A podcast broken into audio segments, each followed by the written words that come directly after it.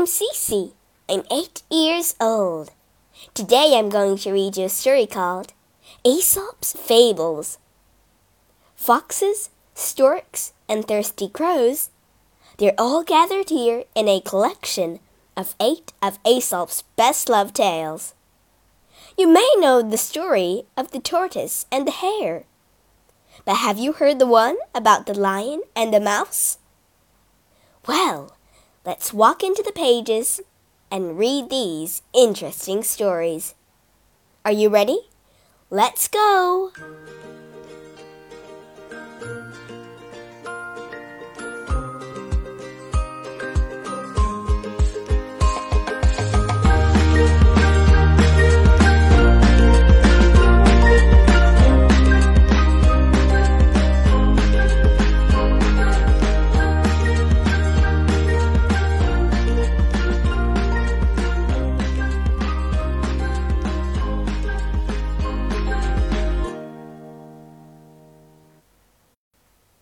Introduction The Mystery Writer.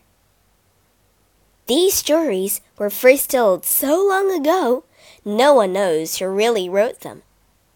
They may have been written by a man called Aesop, who lived in Greece thousands of years ago. No one knows much about Aesop either.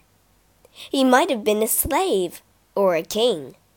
But everyone agrees the stories are great and they all have one thing in common. Every story is a fable. This means it has a moral or a lesson to be learned. See if you can guess the moral before the story ends.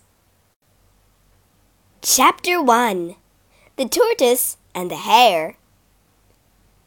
One day, the hare was boasting about how amazingly fast he could run. His friends just yawned. They'd heard it all before. The hare started to pick on the old tortoise. You're so slow. I'm surprised you ever get anywhere, he teased. A snail could run faster than you. I may be slow, replied the tortoise, but I bet I can reach the end of this field before you. Hooray, a challenge, whooped the hare. Come on, everyone, watch me win. Go on, tortoise. This is a joke. The other animals gathered around as the hare and the tortoise lined up to start. Ready, steady, go! shouted the badger. Everyone cheered as the hare raced off, leaving the tortoise far behind. The tortoise wasn't bothered. She plodded along at her own speed. What's the rush? Halfway across the field, the hare looked back over his shoulder. That old tortoise will take all day, he thought. I might as well have a little rest. Shh. Shh. Soon he had fallen fast asleep in the warm sunshine. Several hours later, the hare woke up in a panic. In the distance, he could see the tortoise about to cross the finishing line. He ran as fast as he could, but it was too late. The tortoise had won. Who's the slow one now? And the moral is slow but sure can win the race. Chapter 2 The Thirsty Crow One hot summer, a thirsty crow was searching for something to drink. It hadn't rained for weeks, and he was beginning to give up hope. Then, in the distance, he spied a pot on someone's windowsill. He flew over to take a closer look. Please let there be some water inside. He could see water, but he couldn't reach it. Now he felt even more thirsty.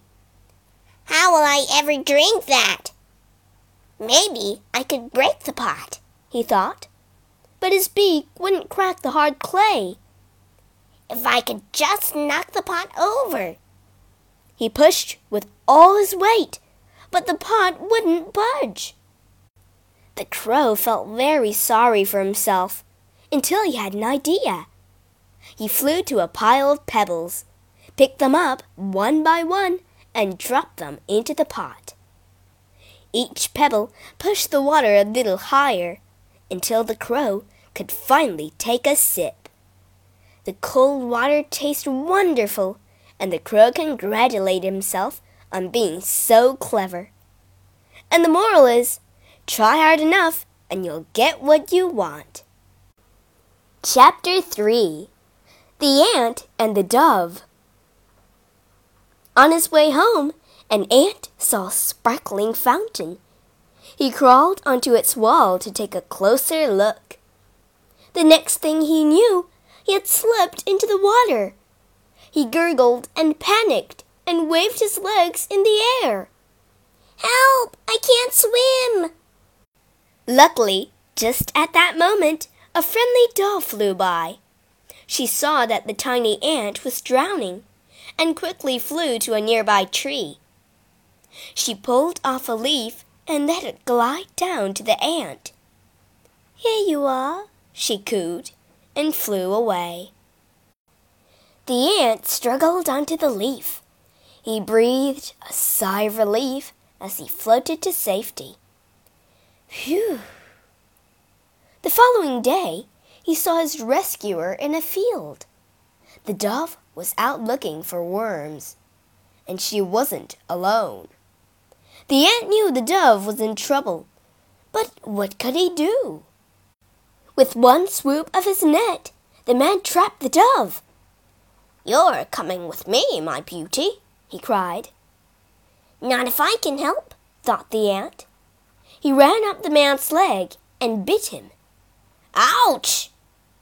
The man yelped and dropped the net to clutch his leg. Thank you, my little friend, cooed the dove as she flew away. And the moral is one good turn deserves another. Chapter 4 The Fox and the Stork. One evening, a sly fox invited a hungry stork to dinner. Make yourself at home while I serve our meal, said the fox. The stork sat down. Delicious spiky smells waffled in from the kitchen. Here we are, said the fox, carrying two stinging bowls of fresh soup. This should be amusing. The fox greedily lapped up his soup and eyed the stork's bowl. The stork was having trouble. Her beak was too long to eat from the fox's shallow dish. Let me help you finish it off. She flew home in a bad mood, feeling very hungry. That cunning fox tricked me and ate my dinner too, she squawked, and plotted how to get back at him. A week later, the stork invited the fox to dinner. Your soup was so delicious, she said. I thought I'd make some too. The stork poured the soup into two tall jars. She ate hers easily, but the fox hadn't a chance. His nose was far too short. I've been fooled by my own trick, he sighed.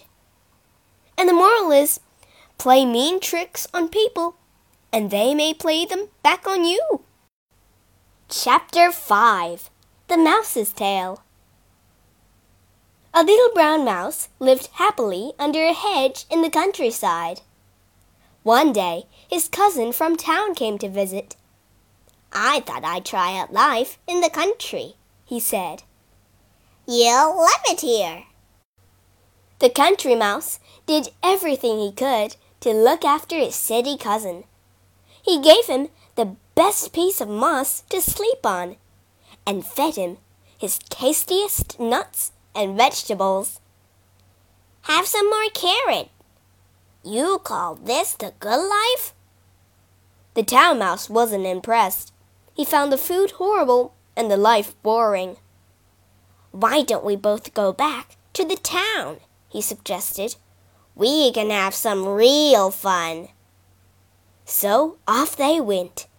On the way, the town mouse told his cousin how they would dine like kings. As night fell, they arrived at a large townhouse. This way, whispered the town mouse, scrambling under the back door. Up a flight of stairs and down a long hall, they found the dining room and the dining room table. The country mouse couldn't believe his eyes. I've never seen this much food, he squeaked. They were nibbling away when the door opened and in came a man. The two cousins hid and held their breath. The man came closer, peered into the fruit bowl, took an apple, and left. All clear, said the town mouse. But his little cousin was too scared to eat any more. In the corner, a large cat was woken by all the noise. He padded across to the table and spotted the two mice. How dare they eat my master's food? The country mouse squealed as the cat sprang onto the table. Follow me! cried his cousin, and they dived into a mouse hole. Help! Don't panic! The country mouse was very frightened. This isn't my idea of fun, he sniffed. I'm sorry, cousin, but I'm going back to the peaceful countryside. Come back and visit soon. You must be joking. He waved the town mouse goodbye and set off for his comfy little home under the hedge. And the moral is a simple, quiet life beats a rich, dangerous one. Chapter 6 The Dog and the Bone. One day, a naughty dog stole a big, juicy bone from the butcher. He can't catch me. The dog scampered away across the fields and onto a bridge that crossed the stream. I think I'm safe now. He looked down at the water and jumped in surprise.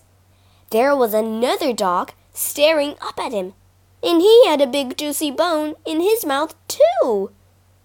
His bone is bigger than mine. He growled at the dog, and the dog growled back. Ruff, ruff! I want your bone, barked the dog on the bridge. Give it to me! But as he opened his mouth, his bone slipped out. It fell into the water with a big splash. When the ripples cleared, all the dog could see was himself. There'd never been another dog, and now there was no bone either. I wish I hadn't been so greedy. And the moral is be happy with what you have. Chapter 7 The Fox and the Crow. A fox was out for a stroll when he saw a crow perched up in a tree. The crow had stolen a lump of cheese. She was feeling very pleased with herself. I'd like that cheese for myself, thought the fox. He stopped under the tree and started to tell the crow how lovely she looked. Wow, I've never seen a bird as stunning as you. You have such pretty feathers. The crow believed every word. I suppose I'm quite beautiful, she thought. I bet you have an amazing voice as well, continued the fox. I do, thought the crow, wanting to show off her voice. She opened her beak and gave a loud caw. Out dropped the cheese, straight into the fox's mouth. Yum! And the moral is don't be fooled by flattery. Chapter 8 The Lion and the Mouse.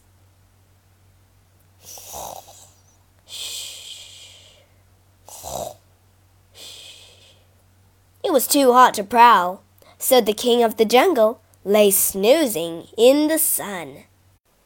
A tiny mouse was hurrying home with some corn for her dinner.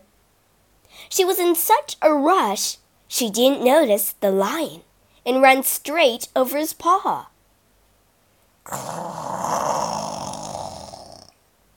Sounds like thunder. This grass is soft. The lion felt a tickle and woke up. He grabbed the mouse in his claws.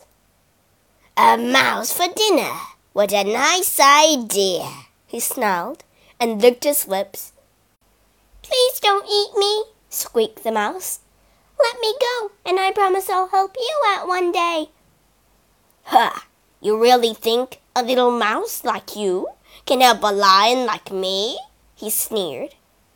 But he admired the mouse's bravery, so he let her go. The next day, the lion was out hunting when he tripped on a rope and set off a trap. A large net fell on him. Ah! He struggled to free himself, but the net held him tightly. How dare someone trap the king of the jungle? he cried, and his voice echoed through the trees. How embarrassing! Far away, the mouse heard the lion's roar. The lion must be in trouble. I promised to help him, and so I shall, she thought. She ran through the jungle as fast as she could. I'm here to rescue you, she told the lion. Fat chance, he replied, but there was no one else to help. The mouse nibbled and gnawed at the net until at last the lion was free. I was wrong to doubt you, little mouse, he said. Thank you for saving my life. Goodbye, my friend. And the moral is little friends can be great friends.